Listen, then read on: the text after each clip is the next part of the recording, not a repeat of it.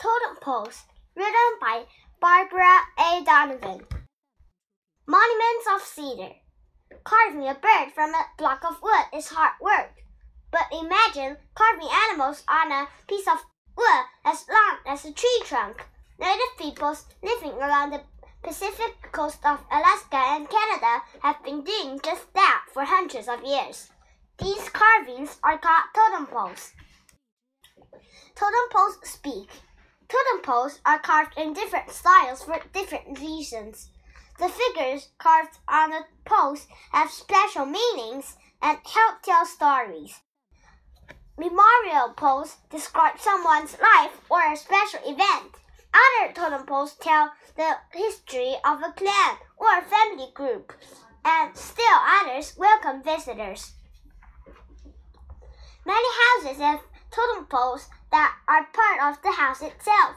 House posts are carved into the doorways, on the outside corners, or on posts that support the roof. These posts show the wealth and status of the family. Mortuary posts are like gravestones. The carvings on the pole honor the life of a person who was who has died. They tell about important events and family relationships in a dead person's life. Some totem poles welcome visitors to a village. These are typically single human figures. They are put near a beach to show visitors that they are welcome. Do you know? Whenever a totem pole is raised, a potlatch or a special ceremony is held.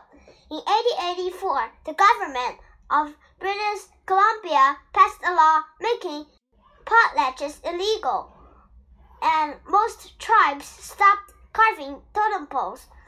But in 1951, the law was dropped and tribes began carving totem poles again. This totem pole tells the legend of how Kitterwell clan took Black Bear for its crest or special symbol. One day, a hunter went to the mountains looking for mountain goats. Black Bear captured him and brought the hunter to stand. The man lived with Black Bear. Although they became friends, the man missed his village. After two years, Black Bear let the man go home. By now, the man looked like a bear. The villagers ran from him. Finally, one kind man dropped medicine on the man's body. Soon, the man looked human again. And he took Black Bear as his crest. His friend Black Bear always protected the man's family. These illustrations show some of the most common figures you can see on totem poles. Raven, bird with a straight beak. Raven is a trickster who can change shape into almost everything a bird, a human, or even a speck of dirt. Bear, round ears, many teeth. Bear is a carving godlike creature that can change from bear to human form. Beaver, long front teeth, flat tail with crisscross lines. Beaver is a clever carver whose powerful tail snap can cause earthquakes or turn him invisible. Watchman, crouching men with very tall hats. Watchmen are human figures who can spot danger from far away. Thunderbird, curly feathers that look like horns. Thunderbird is one of the Native Americans' most powerful spirits.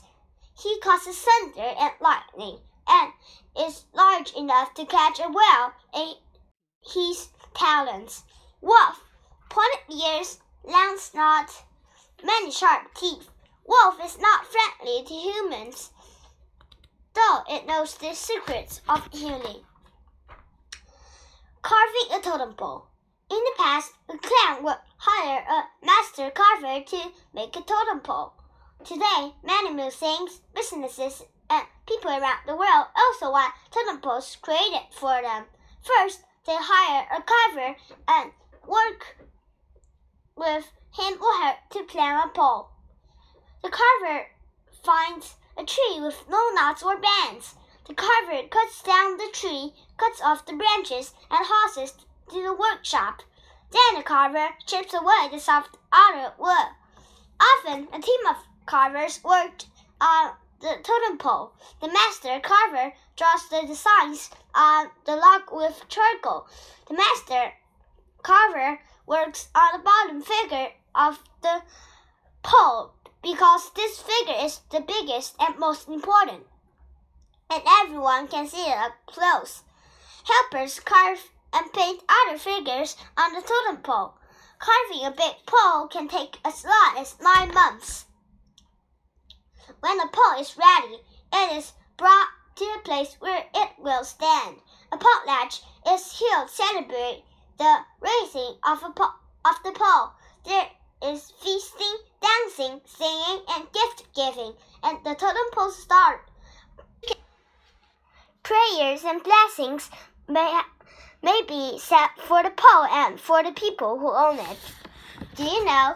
You can see totem poles being carved at Saxman Native Village near Ketchikan, Alaska. The village was settled by Tlingit Indians in 1894. Today, it is a small independent community that has its own laws. Many visitors from all over the world go there each year to see the village's many beautiful totem poles and to watch carvers at work. Totem poles come home. When European explorers came to the coast of Alaska and Canada in the 80, 1800s, they were impressed by the many totem poles they found. Many of the poles were taken away and added up, and added up in, in museums. In 1990, the U.S. passed law that said Native peoples would be able to get back property property that had been taken from them. Because of this law, many totem poles are returning to their original homes and to the people who created them.